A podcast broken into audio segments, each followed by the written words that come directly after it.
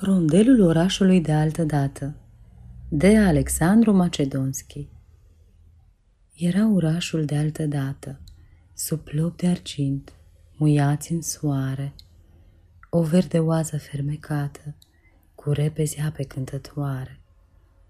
Pe oricare străzi cântau izvoare și sărutate de flori ce îmbată, trăia orașul de altă dată, sub plop de argint, muiați în soare.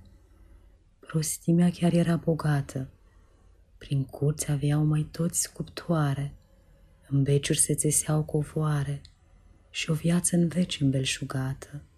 Trăia orașul de altă dată.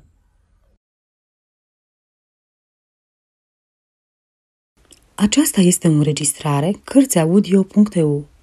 Această înregistrare este citită cu respectarea legislației în vigoare pentru Cărțiaudio.eu.